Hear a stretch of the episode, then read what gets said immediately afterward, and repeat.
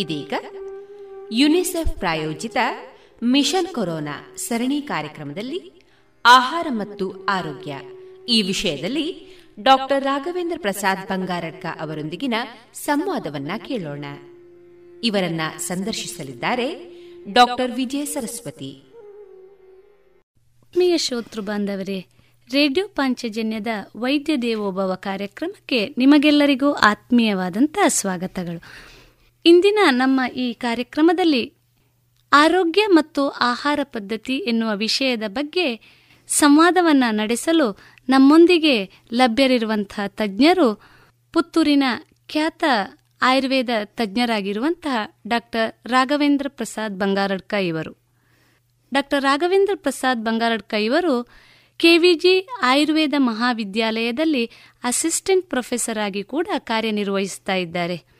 ಜೊತೆಗೆ ಪುತ್ತೂರು ಸರ್ಕಾರಿ ಆಸ್ಪತ್ರೆ ಇದರ ಆರೋಗ್ಯ ರಕ್ಷಾ ಸಮಿತಿಯ ಸದಸ್ಯರು ಕೂಡ ಹೌದು. ಪುರುಷರಕಟ್ಟೆ ಸಮೀಪದ ಪ್ರಸಾದ್ ಆಯುರ್ವೇದ ಚಿಕಿತ್ಸಾಲಯದಲ್ಲಿ ಚಿಕಿತ್ಸೆಗೆ ಲಭ್ಯರಿರುವಂತಹ ಶ್ರೀಯುತರು ಹಲವಾರು ಆರೋಗ್ಯ ಲೇಖನಗಳನ್ನು ಬರೆಯುವುದರ ಮೂಲಕ ಜನಜಾಗೃತಿಯನ್ನು ಕೂಡ ಮೂಡಿಸ್ತಾ ಬರ್ತಾ ಇದ್ದಾರೆ. ಇವರನ್ನ ಈ ಕಾರ್ಯಕ್ರಮಕ್ಕೆ ಆತ್ಮೀಯವಾಗಿ ಸ್ವಾಗತಿಸ್ತಾ ಡಾಕ್ಟರ್ ನಮಸ್ಕಾರ. ನಮಸ್ತೆ. ಡಾಕ್ಟ್ರೇ, ಆಹಾರ ಪದ್ಧತಿ ಅನ್ನುವಂಥದ್ದು ಒಂದು ಜೀವನ ಪದ್ಧತಿ ಅಂದರೂ ಕೂಡ ತಪ್ಪಾಗಲಾರದು. ಒಂದು ಸ್ವಸ್ಥವಾದಂಥ, ಆರೋಗ್ಯಕರವಾದಂಥ ಜೀವನ ನಮ್ಮದಾಗಬೇಕು ಅಂತಾದರೆ ಆಹಾರ ಪದ್ಧತಿ ಕೂಡ ಅಷ್ಟೇ ಮುಖ್ಯವಾಗ್ತದೆ ಅನ್ನೋದನ್ನು ನಾವೆಲ್ಲರೂ ಬಂದ್ ಅರ್ಥಕೊಂಡಿದ್ದೇವೆ ಈ ನಿಟ್ಟಿನಲ್ಲಿ ಪೌಷ್ಟಿಕಾಂಶಗಳು ಮತ್ತು ಪೋಷಕಾಂಶಗಳು ಯಾಕೆ ಬದುಕಿಗೆ ಅತ್ಯಂತ ಅವಶ್ಯಕತೆವಾಗಿದೆ. ಜೊತೆಗೆ ಆರೋಗ್ಯಕರವಾದಂಥ ಆಹಾರ ಶೈಲಿ, ಬದುಕಿಗೆ ಎಷ್ಟು ಪ್ರಾಮುಖ್ಯ? ಇದರ ಬಗ್ಗೆ ಮಾಹಿತಿಯನ್ನು ನೀಡ್ತೀರಾ? ನಾವು ಏನು ತಿಂತೇವೋ, ನಾವು ಅದೇ ಆಗ್ತೇವೆ. ನಮ್ಮ ಮನಸ್ಸನ್ನು ಸೇರಿಸಿ, ನಮ್ಮ ಆಹಾರ ನಮ್ಮ ದೇಹದ ಆರೋಗ್ಯದ ಮೇಲೆ ಮಾತ್ರ ಅಲ್ಲ, ನಮ್ಮ ಭಾವನೆಗಳ ಮಾನಸಿಕ ಸ್ಥಿತಿಗತಿಗಳ ಮೇಲೆ ಕೂಡ ಪ್ರಭಾವ ಬೀರ್ತದೆ ಅಂತೇಳಿ ಇವತ್ತು ವೈಜ್ಞಾನಿಕವಾದ ಸಂಶೋಧನೆಗಳಿಂದಲೂ ಮತ್ತು ನಮ್ಮ ಪ್ರಾಚೀನ ಗ್ರಂಥಗಳಲ್ಲಿ ಕೂಡ ಅದು ಉಲ್ಲೇಖ ಆಗಿದೆ. ಆಹಾರ ಶುದ್ಧವು ಸತ್ವಶುದ್ಧಿ ಅಂತ. ಆಹಾರ ಶುದ್ಧಿಯಿಂದ ಆಹಾರ ಶುದ್ಧವಾಗಿದ್ದರೆ ಯೋಗ್ಯವಾದ ಆಹಾರವನ್ನು ನಾವು ತೆಗೆದುಕೊಂಡ್ರೆ ನಮ್ಮ ಮನಸ್ಸು ಕೂಡ ಶುದ್ಧವಾಗುವುದಕ್ಕೆ ಅದು ಸಹಕಾರಿಯಾಗ್ತದೆ ಮತ್ತು ನಮ್ಮ ದೇಹಾರೋಗ್ಯದಲ್ಲಿ ಕೂಡ ಅದು ಪ್ರಧಾನ ಪಾತ್ರ ವಹಿಸ್ತದೆ. ಯಾಕೆಂದರೆ ಮುಖ್ಯವಾಗಿ ದೇಹಕ್ಕೆ ನಾವು ಒದಗಿಸುವಂತಹ ಇಂಧನ ಆಹಾರ, ದೇಹವನ್ನು ಸುಸ್ಥಿತಿಯಲ್ಲಿ ಇಡುವಂಥದ್ದು ಆಹಾರ. ಆದ ಕಾರಣ ನಾವು ಆಹಾರದ ನಮ್ಮ ಶೈಲಿ ನಾವು ಏನು ತೆಗೆದುಕೊಳ್ತೇವೋ ಅದರ ಬಗ್ಗೆ ತುಂಬ ಯೋಚನೆ ಮಾಡಬೇಕಾದ ಅಗತ್ಯ ಇದೆ.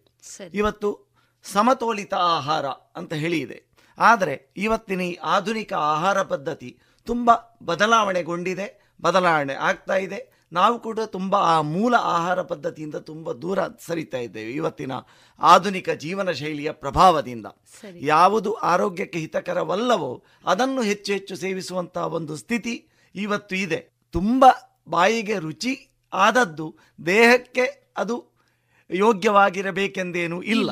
ಆದ ಕಾರಣ ಆ ರುಚಿಗೆ ಹೆಚ್ಚು ಪ್ರಾಮುಖ್ಯತೆ ಕೊಡುವುದರಿಂದ ಉದಾಹರಣೆಗೆ ಇವತ್ತು ಬಹಳಷ್ಟು ಬಳಕೆಯಲ್ಲಿರುವಂತಹ ಗೋಬಿ ಮಂಚೂರಿ ಇರಬಹುದು ಅಥವಾ ಫ್ರೈಡ್ ರೈಸ್ ಅಂತ ಏನು ಮಾಡ್ತೇವೆ ಇದರಲ್ಲಿ ಅಜಿನಮೋಟೋ ಅಂತ ಹೇಳುವಂತಹ ಒಂದು ಭಯಂಕರವಾದ ಒಂದು ಹಾನಿಕಾರಕ ದ್ರವ್ಯ.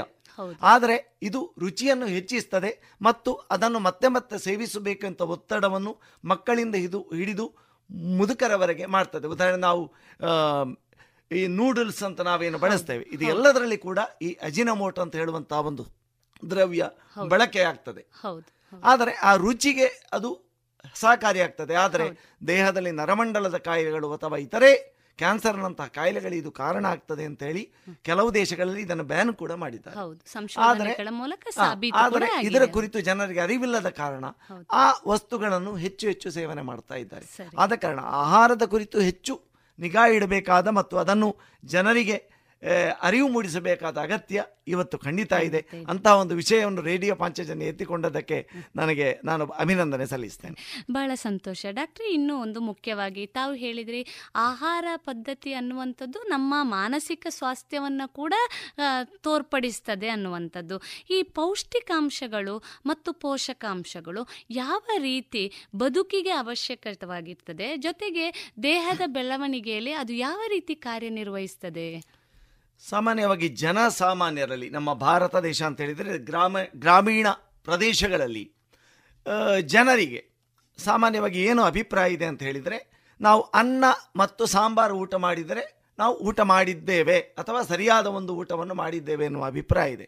ಆದರೆ ಇನ್ನೂ ಕೂಡ ಭಾರತದ ಗ್ರಾಮೀಣ ಪ್ರದೇಶಗಳಲ್ಲಿ ಸಮತೋಲಿತ ಆಧಾರದ, ಆಹಾರದ ಪರಿಕಲ್ಪನೆ ಇನ್ನೂ ಕೂಡ ಅದರ ಅರಿವು ಜನರಿಗೆ ಇಲ್ಲ ಅಂತ ಹೇಳಿ ಅನಿಸ್ ನನಗೆ ಅನಿಸ್ತಾ ಇದೆ. ಒಂದು ವೇಳೆ ಹಾಗೆ ಇದ್ದರೆ ಇವತ್ತು ಉತ್ತರ ಭಾರತದಲ್ಲಿ ಉತ್ತರ ಕರ್ನಾಟಕದಲ್ಲಿ ಸಮೀಕ್ಷೆ ನಡೆಸಿದಾಗ ಎಷ್ಟೋ ಗ್ರಾಮಗಳಲ್ಲಿ ಬಹುಸಂಖ್ಯೆಯಲ್ಲಿ ಮೆಜಾರಿಟಿ ಮಾಲ್ ನ್ಯೂಟ್ರಿಷನ್ ಅಂದರೆ ಪೋಷಕಾಂಶದ ಕೊರತೆ ಕಂಡು ಬಂದಿದೆ ಮತ್ತು ಅದರಿಂದಾಗಿ ದೈಹಿಕವಾದ ನ್ಯೂನತೆಗಳು ಅಥವಾ ಗರ್ಭಿಣಿಯರು ಕೂಡ ಪೋಷಕಾಂಶಗಳ ನ್ಯೂನತೆ ಸರಿಯಾದ ಪೋಷಕಾಂಶಗಳು ಸೇವಿಸದೇ ಇರುವುದರಿಂದಾಗಿ ಮಕ್ಕಳು ಹುಟ್ಟುವ ಮಕ್ಕಳು ಕೂಡ ಒಂದು ರೀತಿ ಅಂಗವಿಕಲರಾಗಿ ಈ ರೀತಿ ಹುಟ್ಟುವಂಥ ಪರಿಸ್ಥಿತಿ ಇವತ್ತು ಕೂಡ ಇದೆ ಅಂತ ಹೇಳಿದರೆ ಇವತ್ತು ನಾವು ಅದಕ್ಕೆ ಎಷ್ಟು ಪ್ರಾಮುಖ್ಯತೆ ಕೊಡಬೇಕು ಅಂತ ಗೊತ್ತಾಗ್ತದೆ. ಆಹಾರದಲ್ಲಿ ಎಲ್ಲ ಅಂಶಗಳು ಇರಬೇಕು. ವೆರೈಟಿ ವಿವಿಧತೆ. ಬರೇ ಅನ್ನವನ್ನೇ ಊಟ ಮಾಡಿದ್ರೆ ಅದು ಸರಿಯಾದ ಊಟ ಅಲ್ಲ. ಅದರಲ್ಲಿ ಬರೀ ಧಾನ್ಯ ಮಾತ್ರ ಇದೆ. ಕಾರ್ಬೋಹೈಡ್ರೇಟ್ ಪಿಷ್ಟ ಪದಾರ್ಥ ಆಹಾರ ಒಂದು ಪರಿಪೂರ್ಣ ಆಹಾರ ಆಗಬೇಕು ಅಂತ ಹೇಳಿದರೆ ಅದರಲ್ಲಿ ಕೆಲವು ವಿಷಯಗಳು ಅಡಕಾಗಿರಬೇಕು. ಒಂದು ಕಾರ್ಬೋಹೈಡ್ರೇಟ್ ಪಿಷ್ಟ ಪದಾರ್ಥ. ಇದು ಯಾವುದರಲ್ಲಿದೆ? ಇದು ಧಾನ್ಯಗಳಲ್ಲಿದೆ. ಭತ್ತ ಅಕ್ಕಿ ರಾಗಿ ಗೋಧಿ ಜೋಳ. ಇದು ಸಾಮಾನ್ಯವಾಗಿ ಭಾರತ ದೇಶದಲ್ಲಿ ಪ್ರಚಲಿತ ಧಾನ್ಯಗಳು. ಇದು ಇದು ಇಷ್ಟೇ ಪರಿಪೂರ್ಣವಾದ ಆಹಾರ ಅಲ್ಲ. ನಮ್ಮ ಆಹಾರದ ಬಹುಮುಖ್ಯ ಭಾಗ ಇದು ಆಗಿ ಇದೆ. ಆದರೆ ಇದರ ಜೊತೆಗೆ ಪ್ರೋಟೀನ್ ಸಸಾರಜನಕ ದೇಹದಲ್ಲಿ ಅಂಗಾಂಶಗಳ ಬೆಳವಣಿಗೆ ಇರಬಹುದು ಅಥವಾ ಮಕ್ಕಳ ಬೆಳವಣಿಗೆ ಇರಬಹುದು ದುರಸ್ತಿಯಾದ ಕೋಶಗಳನ್ನು ಸರಿಪಡಿಸುವುದು ಇರಬಹುದು ಇದು ಎಲ್ಲದಕ್ಕೆ ಕೂಡ ಪ್ರೋಟೀನ್ ಅಥವಾ ನಾವು ಕನ್ನಡದಲ್ಲಿ ಸಸಾರಜನಕ ಅಂತ ಹೇಳ್ತೇವೆ. ಅದು ಬಹಳ ಪ್ರಾಮುಖ್ಯವಾಗಿದೆ. ಆದರೆ ಈ ಸಸಾರಜನಕದ ಬಗ್ಗೆ ಜನರಿಗೆ ಸಸಾರ ಆಗಿರುವಂತಹ ಒಂದು ಸ್ಥಿತಿ ಇದೆ. ಅಂದ್ರೆ ಅದು ಗೊತ್ತಿಲ್ಲ. ಇದು ಯಾವುದರಲ್ಲಿ ಲಭ್ಯತೆ ಅಂದ್ರೆ ಬೇಳೆಕಾಳುಗಳು ಹಾಲು ಇದರಲ್ಲೆಲ್ಲ ಲಭ್ಯ ಇರ್ತದೆ. ಆದರೆ ಆದ ಕಾರಣ ಅಕ್ಕಿ ರಾಗಿ ಗೋಧಿ ಜೋಳದ ಒಟ್ಟಿಗೆ ಬೇಳೆಕಾಳುಗಳನ್ನು ಕೂಡ ಸೇರಿ ದಿನನಿತ್ಯದ ಒಂದು ಭಾಗ ಆಗಬೇಕು ಆಹಾರದಲ್ಲಿ ಎನ್ನುವುದು. ಆಗ ಪ್ರೋಟೀನ್ ದೇಹದ ಬೆಳವಣಿಗೆಗೆ ಅತ್ಯಂತ ಅಗತ್ಯ ಇರುವ ಅಂಶ ಎನ್ನುವಂಥದ್ದು ಇವತ್ತು ಜನರಿಗೆ ಗೊತ್ತಾಗಬೇಕಾಯ್ತು. ಅದು ತೊಗರಿ ಬೇಳೆ ಇರಬಹುದು ಉದ್ದು ಇರಬಹುದು ಅಥವಾ ಯಾವುದೇ ಇರಬಹುದು ಆ ಬೇಳೆಕಾಳುಗಳ ಅಂಶ ಅದರಲ್ಲೂ ಕೂಡ ಮಕ್ಕಳಲ್ಲಿ ವಿಶೇಷವಾಗಿ ಅದು ಅಗತ್ಯ ಇದೆ.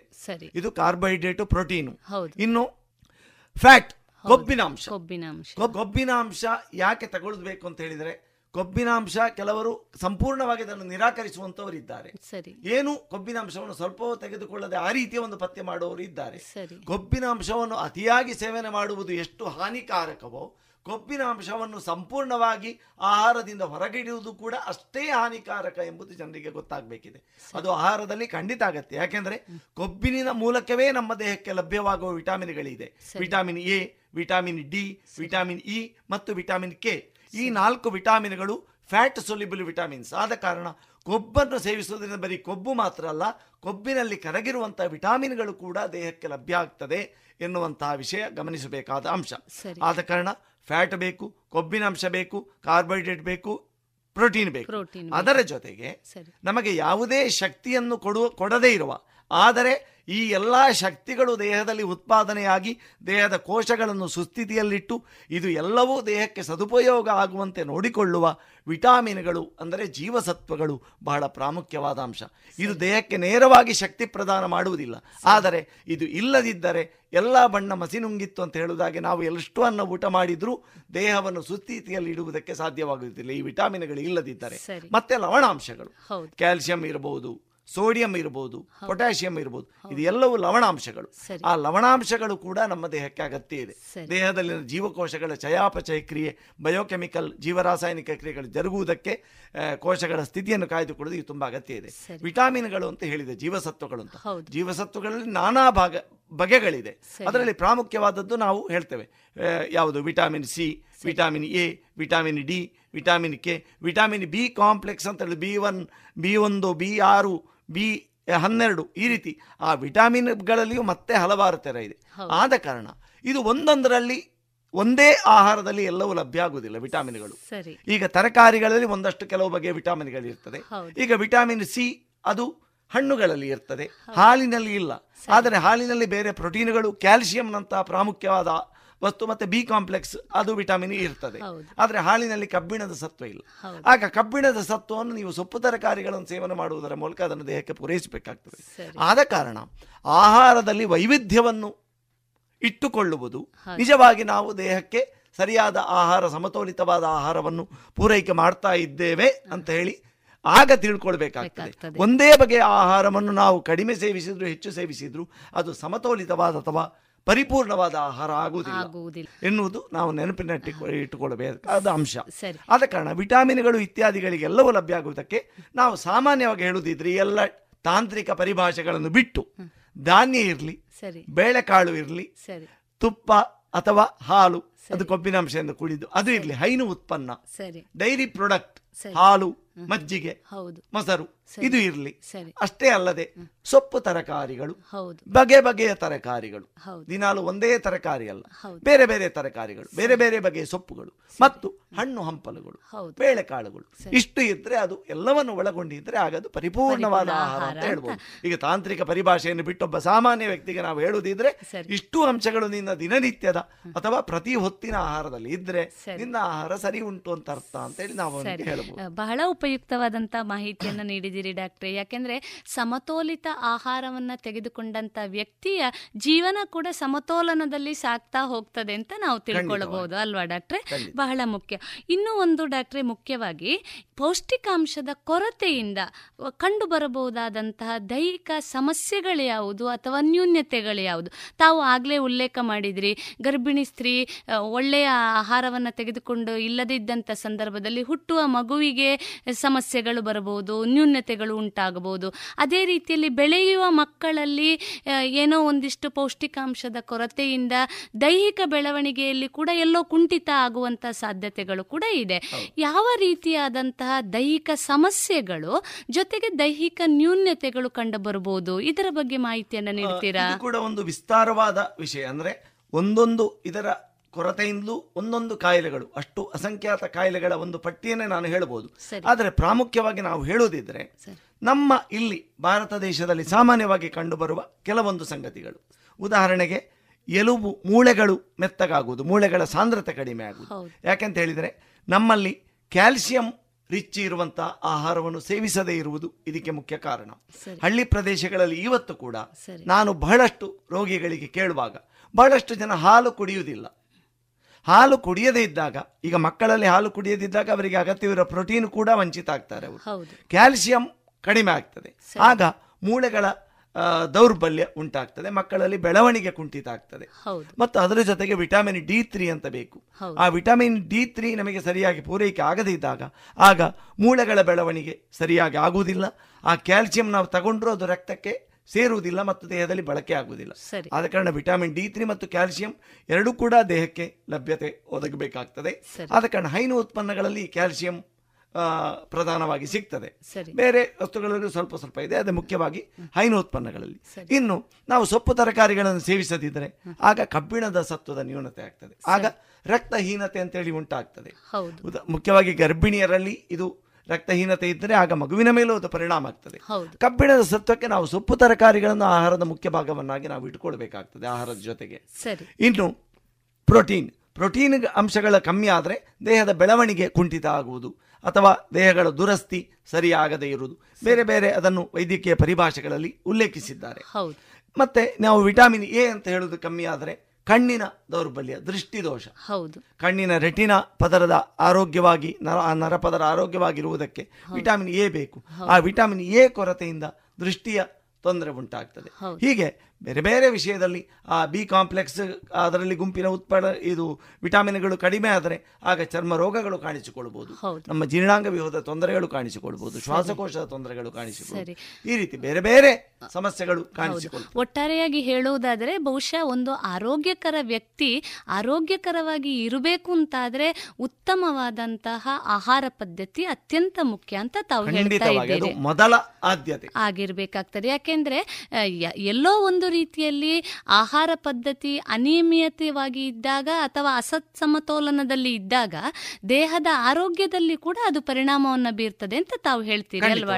ಆಹಾರದಲ್ಲಿ ವೈವಿಧ್ಯತೆ ಒಳಗೊಂಡಿರಬೇಕು ಒಳಗೊಂಡಿರಬೇಕಾಗ್ತದೆ. ಜೊತೆಗೆ ಅದು ಆಸಿಡಿಟಿ ಅಂತ ಸಮಸ್ಯೆ ತಲೆನೋವಿನಂತ ಸಮಸ್ಯೆ ತಲೆ ಸುತ್ತುವಂತ ಸಮಸ್ಯೆ ಇಂಥ ಕಾಯಿಲೆಗಳು ಅಥವಾ ಸಮಸ್ಯೆಗಳು ಕೂಡ ಕಂಡು ಬರುವಂತ ಸಾಧ್ಯತೆಗಳಿದೆ. ಖಂಡಿತವಾಗಿ. ಇವತ್ತು ಅಷ್ಟೇ ಅಲ್ಲ. ಇವತ್ತು ರಕ್ತದೊತ್ತಡ ಬಹಳ ವ್ಯಾಪಕವಾಗಿದೆ. ಹೌದು. ರಕ್ತದೊತ್ತಡ ವ್ಯಾಪಕವಾಗಿದೆ ಯಾಕೆ ಅಂತ ವಿಶ್ವ ಆರೋಗ್ಯ ಸಂಸ್ಥೆ ಅದರ ಬಗ್ಗೆ ಸಮೀಕ್ಷೆ ನಡೆಸಿದಾಗ ಇವತ್ತು ನಾವು ಉಪ್ಪಿನ ಅಂಶವನ್ನು ಬಹಳ ಜಾಸ್ತಿ ಸೇವನೆ ಮಾಡ್ತಾ ಇದ್ದೇವೆ. ದಿನದ ಅಗತ್ಯಕ್ಕಿಂತ ಜಾಸ್ತಿ ದೇಹಕ್ಕೆ ಉಪ್ಪಿನ ಅಂಶ ಹೋಗ್ತಾ ಇದೆ.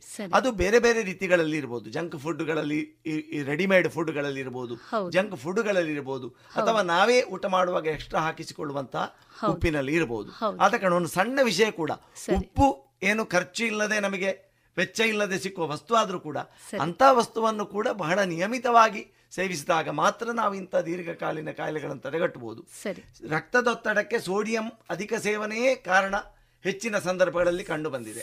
ನನ್ನ ಒಬ್ಬರು ರೋಗಿಗೆ ನಾನು ಉಪ್ಪು ಕಡಿಮೆ ಮಾಡಲಿಕ್ಕೆ ಹೇಳಿದಾಗ ಅವರ ಬಿ ಪಿ ಕಂಟ್ರೋಲ್ ಆಯಿತು. ಸರಿ. ಬಿ ಪಿ ಇದ್ದವರು ಉಪ್ಪನ್ನು ಕಡಿಮೆ ಸೇವನೆ ಮಾಡಬೇಕು. ಸರಿ. ಅದು ವಿಷಯ ಬಹಳಷ್ಟು ಜನರಿಗೆ ಆ ವಿಚಾರ ಗೊತ್ತಿರುವುದಿಲ್ಲ. ಹೌದು. ಸೋಡಿಯಂ ಹೆಚ್ಚಿಗೆ ಹೋದಾಗ ಅಥವಾ ಸೋಡಿಯಂ ಕ್ಲೋರೈಡ್ ಲವಣಾಂಶ ಹೋದಾಗ ಹೌದು. ಬಿ ಪಿ ಹೆಚ್ಚಾಗ್ತದೆ ಎನ್ನುವ ವಿಷಯ ಗೊತ್ತಿದ್ದರೆ ಆಗ ಅವರು ಆ ಉಪ್ಪಿನ ಸೇವನೆಯನ್ನು ಕಂಟ್ರೋಲ್ ಮಾಡ್ತಾರೆ. ಕಂಟ್ರೋಲ್ ಮಾಡ್ತಾರೆ. ಇದನ್ನು ಸಮಾಜಕ್ಕೆ ನಾವು ವರ್ಗಾಯಿಸಬೇಕು ವರ್ತಿಸಬೇಕಾಗಿದೆ ಬಹಳ ಸಂತೋಷ ಡಾಕ್ಟ್ರೆ. ಇನ್ನೂ ಒಂದು ಮುಖ್ಯವಾಗಿ ಇವತ್ತಿನ ಆಧುನಿಕ ದಿನದಲ್ಲಿ ಎಲ್ಲೋ ಒಂದು ಜನರಲ್ಲಿ ಒಂದು ಕಲ್ಪನೆ ಇದೆ. ಕೊಬ್ಬು ಆಹಾರವನ್ನು ಸೇವಿಸುವುದರಿಂದ ಬೊಜ್ಜು ಬರ್ತದೆ ಅಥವಾ ಕ್ಯಾಲೋರಿಯುಕ್ತವಾದಂಥ ಆಹಾರವನ್ನು ತೆಗೆದುಕೊಳ್ಳಬೇಕು. ತಾವೇ ಹೇಳಿದ ಹಾಗೆ ಏನು ಪೌಷ್ಟಿಕಾಂಶಯುಕ್ತವಾದಂಥ ಖನಿಜ, ಲವಣ, ಹೈಬ್ರೋಕಾರ್ಡ್ರೇಟು ಅಥವಾ ಪ್ರೋಟೀನ್ಗಳಿರುವಂಥ ಹಾಲಿರ್ಬೋದು, ತುಪ್ಪ ಇರ್ಬೋದು ಅಥವಾ ಬೆಣ್ಣೆ, ಮೊಸರು ಇತ್ಯಾದಿ ಇವುಗಳನ್ನು ತೆಗೆದುಕೊಂಡಾಗ ಎಲ್ಲೋ ಬೊಜ್ಜು ಬಂದು ಬಿಡುತ್ತದೆ ಅಥವಾ ಕ್ಯಾಲೋರಿ ಹೆಚ್ಚಾಗ್ತದೆ, ಎಲ್ಲೋ ಒಂದು ರೀತಿಯಲ್ಲಿ ಸೌಂದರ್ಯ ಕಲ್ಪನೆ ಅಂತ ನಾವು ಹೇಳಿದ್ರೂ ಕೂಡ ತಪ್ಪಾಗಲಾರದು. ಈ ನಿಟ್ಟಿನಲ್ಲಿ ಯಾವ ರೀತಿಯ ಆಹಾರವನ್ನು ನಾವು ಸಮತೋಲಿತ ಅಂತ ಕರಿಬಹುದು ಜೊತೆಗೆ ಆ ರೀತಿಯ ಜೀವನ ಶೈಲಿಯನ್ನು ರೂಢಿಸಿಕೊಂಡಂಥ ಸಂದರ್ಭದವರಿಗೆ ತಾವು ಏನು ಹೇಳ ಬಯಸ್ತೀರಿ ಈ ಕ್ಯಾಲರಿಯುಕ್ತ ಆಹಾರ ಮತ್ತೆ ಇದೆಲ್ಲ ಇದೆಯಲ್ಲ, ಇದು ಒಂದು ರೀತಿಯ ಭ್ರಾಂತಿ ಅಂತ ಹೇಳಿ ನಾನು ಹೇಳಲಿಕ್ಕೆ ಇಷ್ಟಪಡ ನಾನಲ್ಲ ಬಹಳ ಮಂದಿ ಇತ್ತೀಚೆಗಿನ ತಜ್ಞರು ಸಂಶೋಧಕರು ಈ ಕುರಿತ ಅಭಿಪ್ರಾಯ ವ್ಯಕ್ತಪಡಿಸಿದ್ದಾರೆ. ಯಾಕೆಂದ್ರೆ ನಾವು ತುಂಬಾ ಕ್ಯಾಲರಿ ರಿಸ್ಟ್ರಿಕ್ಟ್ ಮಾಡಿ ಬಹಳ ಲೆಕ್ಕ. ಆಹಾರ ಎನ್ನುವುದು ಲೆಕ್ಕ ಅಲ್ಲ. ಸರಿ. ಲೆಕ್ಕ ಎಲ್ಲಿರ್ಬೇಕು ಅಂತಂದ್ರೆ ನಮ್ಮ ಮನಸ್ಸಿನಲ್ಲಿ ಇರಬೇಕು ಹೌದು. ನಾವು ಎಷ್ಟು ಆಹಾರ ಒಬ್ಬನಿಗೆ ಬೇಕು ಅಂತ ಹೇಳುವುದನ್ನು ನಾವು ಎಷ್ಟು ಆಹಾರ ಸೇವಿಸಬೇಕು ನಮ್ಮ ಹೊಟ್ಟೆಗೆ ಎಷ್ಟು ಆಹಾರ ಬೇಕು ಅಂತ ಹೇಳುದು ಅದು ಒಬ್ಬನಿಗೆ ಇರುವ ಆಹಾರದ ಅಗತ್ಯ ಮತ್ತೊಬ್ಬನದ್ದಲ್ಲ ಅವನ ದೇಹದ ವೈವಿಧ್ಯತೆ ಅವನ ದೇಹ ಪ್ರಕೃತಿ ಇದು ಎಲ್ಲವನ್ನು ಹೊಂದಿಕೊಂಡು ಅವನ ಆರೋಗ್ಯ ಸ್ಥಿತಿ ವಯಸ್ಸು. ಇದು ಎಲ್ಲವನ್ನು ಹೊಂದಿಕೊಂಡು ಅವನ ಆಹಾರದ ಅಗತ್ಯವನ್ನು ತೀರ್ಮಾನ ಮಾಡಬೇಕಾಗ್ತದೆ. ಆದ ಕಣಿ ಕ್ಯಾಲೋರಿ ಅಂತ ಹೇಳಿದರೆ ಎಲ್ಲರಿಗೆ ಒಂದೇ ರೀತಿಯ ಒಂದು ಸೆಟ್ ಆದ ಒಂದು ಮಾದರಿ.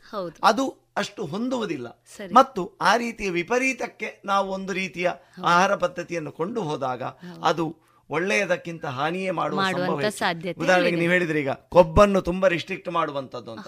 ಇದು ನಿಜವಾಗಿ ಖಂಡಿತವಾಗಿ ಒಳ್ಳೆ ಲಕ್ಷಣ ಅಲ್ಲ. ಎಷ್ಟು ಬೇಕೋ ಅದನ್ನು ಹಿತಬುಕ್ ಮಿತಬುಕ್ ಋತಬುಕ್ ಅಂತ. ಹಿತವಾದುದನ್ನು ಮಿತವಾಗಿ ಸೇವಿಸುವಂತ. ಸರಿ. ಏನು ಸೇವಿಸದೇ ಇದ್ರೂ ಅದು ಸರಿಯಾಗುವುದಿಲ್ಲ. ಅತಿಯಾಗಿ ಸೇವಿಸಿದ್ರೂ ಅದು ವಿಪರೀತಕ್ಕೆ. ಆರೋಗ್ಯಕ್ಕೆ ಹಾನಿಕಾರಕವಾಗ್ತದೆ. ಸರಿ. ಈಗ ಎಷ್ಟು ಅಂತ ಹೇಳಿದ್ರೆ ಒಂದು ಚಮಚ ತುಪ್ಪ ಉಪಯೋಗಿಸ್ಬೋದು. ಅದೇ ಕಾಲು ಗ್ಲಾಸ್ ತುಪ್ಪ ಉಪಯೋಗ ಮಾಡಿದ್ರೆ ಅದು ವಿಪರೀತಕ್ಕೆ ಹೋಗ್ತದೆ. ಆದ ಕಾರಣ ನಾವು ನಿಮ್ ಬಹಳ ಜನರಿಗೆ ಗೊತ್ತಿರಬಹುದು ಕೆಲವು ವರ್ಷಗಳ ಹಿಂದೆ ಒಬ್ಬರು ಪ್ರಸಿದ್ಧ ಚಲನಚಿತ್ರ ನಟಿ ಹೆಸರು ಯಾರು ಅಂತ ನನಗೆ ನೆನಪಾಗ್ತಾ ಇಲ್ಲ. ಬಟ್ ಇದು ಪತ್ರಿಕೆಗಳಲ್ಲಿ ಬಂದಿದೆ.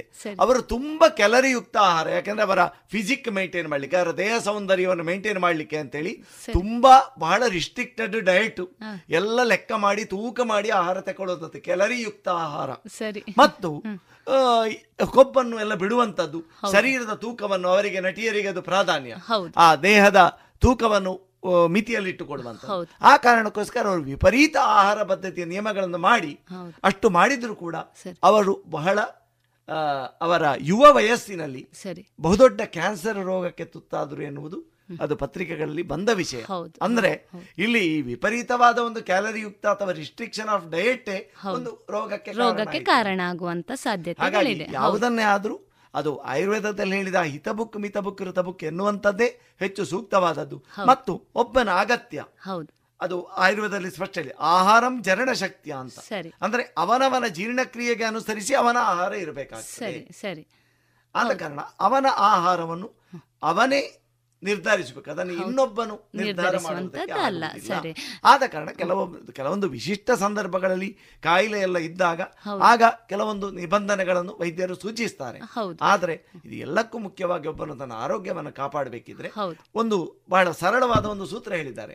ಹೊಟ್ಟೆಯ ಜಠರದ ಅರ್ಧ ಭಾಗವನ್ನು ಘನ ಆಹಾರದಿಂದ ತುಂಬಿಸಬೇಕಂತೆ. ಮತ್ತೆ ಉಳಿದ ಕಾಲು ಭಾಗವನ್ನು ದ್ರವ ಆಹಾರದಿಂದ ನೀರು ಇತ್ಯಾದಿ ದ್ರವ ಆಹಾರದಿಂದ. ಮತ್ತೆ ಉಳಿದ ಕಾಲು ಭಾಗವನ್ನು ಗಾಳಿ ಸಂಚಾರಕ್ಕೆ ಬಿಡಬೇಕು ಅಂತ. ಸರಿ ಸರಿ. ಸರಳ ಆಹಾರ. ಹೌದು. ಸಾಮಾನ್ಯ ಇನ್ನೂ ಸರಳವಾಗಿ ಹೇಳುದಿದ್ರೆ ಹೊಟ್ಟೆ ತುಂಬಾ ಊಟ ಮಾಡುವುದು. ಒಳ್ಳೇದು ಅಂತ ತಿಳ್ಕೊಂಡಿದ್ದಾರೆ. ಆದ್ರೆ ಹೊಟ್ಟೆ ತುಂಬಾ ಊಟ ಮಾಡುದು ಹಾಳು ಹಾಳು ಅಂತ. ಹೌದು ಹೊಟ್ಟೆ ತುಂಬಾ ಊಟ ಮಾಡಬಾರದು. ಸ್ವಲ್ಪ ಜಾಗ ಉಳಿಸಿಕೊಂಡು ಊಟ ಮಾಡಬೇಕು ಎನ್ನುವುದು ಬಹಳ ಸೂಕ್ತವಾದ ಸರಳ ಒಂದು ನಿಯಮ. ನಿಯಮ. ಬಹಳ ಸಂತೋಷ ಇನ್ನೊಂದು ಹೇಳಬೇಕು ಅಂತ ಇದ್ರೆ ಇತ್ತೀಚೆಗೆ ಒಂದು ಅಧ್ಯಯನ ಮಾಡಿದರು ವಿಜ್ಞಾನಿಗಳು. ಹಾರ್ಟ್ ಅಟ್ಯಾಕು ಯಾವಾಗ ಆಗುವ ಹೆಚ್ಚಿನ ಸಂದರ್ಭಗಳಲ್ಲಿ ಇವರು ಹೊಟ್ಟೆ ಬಿರಿಯುವ ಹಾಗೆ ಊಟ ಮಾಡಿದ ಸಂದರ್ಭಗಳಲ್ಲಿ ಹಾರ್ಟ್ ಅಟ್ಯಾಕ್ ಆಗುವ ಸಾಧ್ಯತೆ ಜಾಸ್ತಿ. ಜಾಸ್ತಿ. ಫುಲ್ ಮೀಲ್ ಹೌದು. ಆಫ್ಟರ್ ಫುಲ್ ಮೀಲ್ ಡಯಟ್ ಹೊಟ್ಟೆ ತುಂಬಾ ಮತ್ತೆ ಮತ್ತೆ ತುರುಕಿಸಿ ಆಹಾರವನ್ನು ತುರುಕಿಸಿ ಅಂತ ಊಟ ಇದೆಯಲ್ಲ. ಹೌದು. ಅದು ಹಾರ್ಟ್ ಅಟ್ಯಾಕ್ ಆಗುವ ಸಾಧ್ಯತೆಯನ್ನು ಜಾಸ್ತಿ ಮಾಡ್ತದೆ ಎನ್ನುವ ಒಂದು ವಿಷಯಾಂಶ ಇತ್ತೀಚೆಗೆ. ಬೆಳಕಿಗೆ ಬಂದಿದೆ. ಬಹುಶಃ ನಮ್ಮ ದೈನಂದಿನ ಬದುಕಿನಲ್ಲಿ ನಮ್ಮ ಜನಜೀವನದಲ್ಲಿ ನಾವು ಯಾವ ರೀತಿಯ ಆಹಾರ ಶೈಲಿಯನ್ನು ರೂಢಿಸಿಕೊಂಡಿದ್ದೇವೋ ಅದನ್ನೇ ಬಳಕೆ ಮಾಡ್ತಾ ಹೋದಲ್ಲಿ ನಿಜವಾದಂತಹ ಸಾತ್ವಿಕವಾದ ಆಹಾರ ಜೊತೆಗೆ ಆರೋಗ್ಯಕರವಾದಂತಹ ಜೀವನಕ್ಕೆ ಬೇಕಾದ ಆಹಾರ ನಮಗೆ ಸಿಗ್ಲಿಕ್ಕೆ ಖಂಡಿತವಾಗಿ ಸಾಧ್ಯ ಇದೆ ಅಲ್ವಾ ಡಾಕ್ಟರ್? ಖಂಡಿತವಾಗಿ. ಯಾಕಂದ್ರೆ ಪ್ರಾಚೀನ ಆಹಾರ ಪದ್ಧತಿಗೆ ನಾವು ಮತ್ತೆ ಮರಳುವುದು ಹೆಚ್ಚು ಸೂಕ್ತ ಎನ್ನುವುದು ಇತ್ತೀಚೆಗಿನ ಸಂಶೋಧನೆಗಳು ಹೇಳ್ತಾ ಇದೆ. ಪ್ರಾಚೀನ ಆಹಾರ ಪದ್ಧತಿಯಲ್ಲಿ ಆಹಾರ ಹೇಗಿತ್ತು ಅಂದ್ರೆ ಆಹಾರವನ್ನು ಜಗಿಯುವುದಕ್ಕೆ ಹೆಚ್ಚು ಅವಕಾಶ ಇತ್ತು. ಈಗ ತರಕಾರಿಗಳಿರ್ಬೋದು. ಮೂಲ ನಮ್ಮ ಮೂಲ ಮಾನವ ಜನಾಂಗ ನೋಡಿದರೆ ಹಸಿ ತರಕಾರಿಗಳು ಗೆಡ್ಡೆ ಗೆಣಸುಗಳು ಅದನ್ನು ಜಗಿದು ಜಗಿದು. ಆಗ ಈ ಮುಖದಲ್ಲಿನ ವಯಸ್ಸಾಗುವಿಕೆ ಕೂಡ ಕಡಿಮೆ ಆಗ್ತದೆ. ಯಾಕಂದ್ರೆ ಮುಖದ ಸ್ನಾಯುಗಳಿಗೆ ಆಗ ಸರಿಯಾಗಿ ಕೆಲಸ ಸಿಕ್ಕಿ ಬೇಗನೆ ನಿರಿಗೆ ಬೀಳುವುದಿಲ್ಲ. ಆದ ಕಾರಣ ಸೌಂದರ್ಯ ಆ ಮೂಲ ಅದು ದಿನನಿತ್ಯದ ಒಂದು ಹವ್ಯಾಸ ಆಗಿತ್ತು ಅವರದ್ದು ಆಹಾರವನ್ನು ಜಗಿದು ನುಂಗುವಂತದ್ದು ಈಗ ಹಸಿ ತರಕಾರಿ ತಗೊಂಡ್ರೆ ಹೆಚ್ಚು ಜಗಿಬೇಕಾಗ್ತದೆ. ಅಥವಾ ನೆಲಗಡಲೆ ಅಂತ ವಸ್ತುಗಳಿರ್ಬೋದು ಜಗಿಬೇಕಾಗ್ತದೆ. ಗೆಡ್ಡೆ ಕಣಸು ಇರ್ಬೋದು ಸರಿ ಜಗಿಬೇಕಾಗ್ತದೆ. ಆಗ ಮುಖದಲ್ಲಿನ ಸ್ನಾಯುಗಳಿಗೆ ಹೆಚ್ಚು ಅಲ್ಲಿ ಕೆಲಸ ಸಿಗ್ತದೆ. ಈಗ ಜಗಿವಿಕೆ ಅಗತ್ಯ ತುಂಬಾ ಕಡಿಮೆ ಆಗಿದೆ. ಯಾಕಂದ್ರೆ ಎಲ್ಲ ರೆಡಿಮೇಡ್ ಫುಡ್ ಅಂತ ಆಗಿ ಅದು ಆ ಜಗಿವಿಕೆ ಅಗತ್ಯವೇ ಇಲ್ಲದ ಆಹಾರ ಸುಮ್ಮನೆ ಬಾಯಿಗೆ ಹಾಕಿ ನುಂಗುವಂತದ್ದು ಆಗ ಜೀರ್ಣಕ್ರಿಯೆ ಕೂಡ ಅಷ್ಟು ಸರಿಯಾಗಿ ಆಗದೇ ಇರುವ ಸಂದರ್ಭಗಳು ಇದೆ. ಆದ ಕಾರಣ ಪ್ರಾಚೀನ ಆಹಾರವನ್ನು ಎಷ್ಟು ನಾವು ವಿಕೃತಿ ಮಾಡಿ ಅದನ್ನು ಸಂಸ್ಕರಣೆ ಮಾಡಿ ಸೇವಿಸ್ತೇವೋ ಅಷ್ಟಷ್ಟು ಆಹಾರದ ಮೌಲ್ಯ ಕಡಿಮೆ ಆಗ್ತಾ ಹೋಗ್ತದೆ. ಆಹಾರವನ್ನು ಕೆಲಸ ನಾವು ಈ ನ್ಯಾಚುರಲ್ ಪ್ರಾಕೃತಿಕ ಆಹಾರವನ್ನು ಎಷ್ಟು ವಿಪರೀತ ಮಾಡಿ ಅದನ್ನು ಎಣ್ಣೆ ಅದನ್ನು ಇನ್ನೊಂದು ಇನ್ನೊಂದರೊಟ್ಟಿಗೆ ಸೇರಿಸಿ ಎಣ್ಣೆಯಲ್ಲಿ ಹುರಿದು ಅದು ಕಡಿಮೆ ಹುರಿಯುವುದಲ್ಲ ಮತ್ತೆ ಅದರ ವಿಪರೀತವಾಗಿ ತುಂಬಾ ಹೊತ್ತು ಹುರಿದು ಆಗ ಸೇವಿಸಿದಾಗ ಅದರ ಮೂಲ ಗುಣಗಳು ಕಳೆದುಕೊಳ್ತದೆ. ಎಷ್ಟು ನಾವು ಆಹಾರವನ್ನು ತಾಜಾಗಿ ಸೇವಿಸ್ತೇವೋ ಅಷ್ಟರ ಮಟ್ಟಿಗೆ ಆಹಾರದ ಗುಣಮಟ್ಟ ಹೆಚ್ಚಾಗಿರ್ತದೆ. ಅದು ದೇಹಕ್ಕೆ ಹೆಚ್ಚು ಪ್ರಯೋಜನ ಸರಿ. ಆಗಿರ್ತದೆ ಬಹಳ ಸಂತೋಷ ಡಾಕ್ಟ್ರೆ. ಇನ್ನೂ ಒಂದು ಮುಖ್ಯವಾಗಿ ಇವತ್ತಿನ ಮುಖ್ಯವಾಗಿ ಇವತ್ತು ನಾವೆಲ್ಲ ನೋಡಿದ್ದೇವೆ ಜಗತ್ತಲ್ಲಿ ಜಗತ್ತಿಡೀ ಕೊರೋನಾ ಅನ್ನುವಂತಹ ವೈರಸ್ಸಿಗೆ ತುತ್ತಾಗಿ ಬಹಳಷ್ಟು ಸಮಸ್ಯೆಗಳನ್ನು ಎದುರಿಸ್ತಾ ಇದೆ. ಜೊತೆಗೆ ನಮ್ಮ ಈ ಭಾಗದಲ್ಲಿ ಕೂಡ ಹಲವಾರು ರೀತಿಯಾದಂಥ ಜ್ವರಗಳು ಕೂಡ ಡೆಂಗ್ಯೂ ಇರ್ಬೋದು, ಇಲಿಜ್ವರ ಇರ್ಬೋದು ಜನಸಾಮಾನ್ಯರನ್ನ ಕಾಡ್ತಾ ಇದೆ. ಈ ರೋಗ ಲಕ್ಷಣಗಳು ಕಂಡುಬಂದಂತಹ, ಮುಖ್ಯವಾಗಿ ಜ್ವರ ಇತ್ಯಾದಿ ಕಂಡುಬಂದಂತಹ ವ್ಯಕ್ತಿಗಳಲ್ಲಿ ಆಹಾರ ಶೈಲಿ ಹೇಗಿದ್ದರೆ ಚೆನ್ನಾಗಿರುತ್ತದೆ? ಇದರ ಬಗ್ಗೆ ಒಂದಿಷ್ಟು ಮಾಹಿತಿಯನ್ನು ನಮ್ಮ ಶೋತೃ ಬಾಂಧವರಿಗೆ ನೀಡ್ತೀರಾ? ಹೆಚ್ಚಾಗಿ ಜ್ವರ ಅಥವಾ ಕಾಯಿಲೆ ಇದ್ದವರಲ್ಲಿ ಜೀರ್ಣ ಪಚನ ಶಕ್ತಿ ಕಡಿಮೆ ಇರ್ತದೆ. ಆಗ ನಾವು ಪಚನಕ್ಕೆ ಅತ್ಯಂತ ಸುಲಭವಾಗುವಂತಹ ಆಹಾರವನ್ನು ಕೊಡಬೇಕಾಗ್ತದೆ. ಆದರೆ ಆಹಾರದಲ್ಲಿ ಎಲ್ಲವೂ ಒಳಗೊಳ್ಳಬೇಕಾಗ್ತದೆ ಈಗ ಸಾಮಾನ್ಯವಾಗಿ ನಾವು ಹೇಳುವುದಿದ್ರೆ ಅವರು ಎಣ್ಣೆಯಲ್ಲಿ ಕರಿದ ಪದಾರ್ಥಗಳನ್ನು ಸಂಪೂರ್ಣವಾಗಿ ವರ್ಜಿಸಬೇಕು. ಯಾವುದೇ ಹಪ್ಪಳ ಪೂರಿ ಗೋಳಿಬಜೆ ಇಂಥ ಎಣ್ಣೆಯಲ್ಲಿ ಕರಿದ ಪದಾರ್ಥಗಳು. ಮತ್ತು ಮಾಂಸಾಹಾರವನ್ನು ಸರ್ವತಾ ತ್ಯಜಿಸಬೇಕು. ಸರಿ. ಆದಷ್ಟು ಸಸ್ಯಾಹಾರಕ್ಕೆ ಹೆಚ್ಚು ಪ್ರಾಶಸ್ತ್ಯ ಕೊಡಬೇಕಾಗುತ್ತೆ. ತರಕಾರಿಗಳು ಹಣ್ಣು ಹಂಪಲುಗಳು ಸಕ್ಕರೆ ಕಾಯಿಲೆಯವರನ್ನು ಹೊರತುಪಡಿಸಿ ಬೇರೆಯವರು ಹಣ್ಣು ಹಂಪಲುಗಳನ್ನು ಬಳಸಬಹುದು. ಯಾಕಂದರೆ ಎಲ್ಲವೂ ಅದು ಜೀರ್ಣಕ್ಕೆ ಪಚನಕ್ಕೆ ಅತ್ಯಂತ ಸುಲಭವಾದ ಆಹಾರಗಳು. ಮತ್ತು ಹೆಚ್ಚು ಕೊಬ್ಬಿನಾಂಶ ಇಲ್ಲದೆ ಇರುವ ಮಿನಿಮಮ್ ಅತ್ಯಂತ ಕಡಿಮೆ ಕೊಬ್ಬಿನಾಂಶ ಇರುವ ಆಹಾರಗಳು.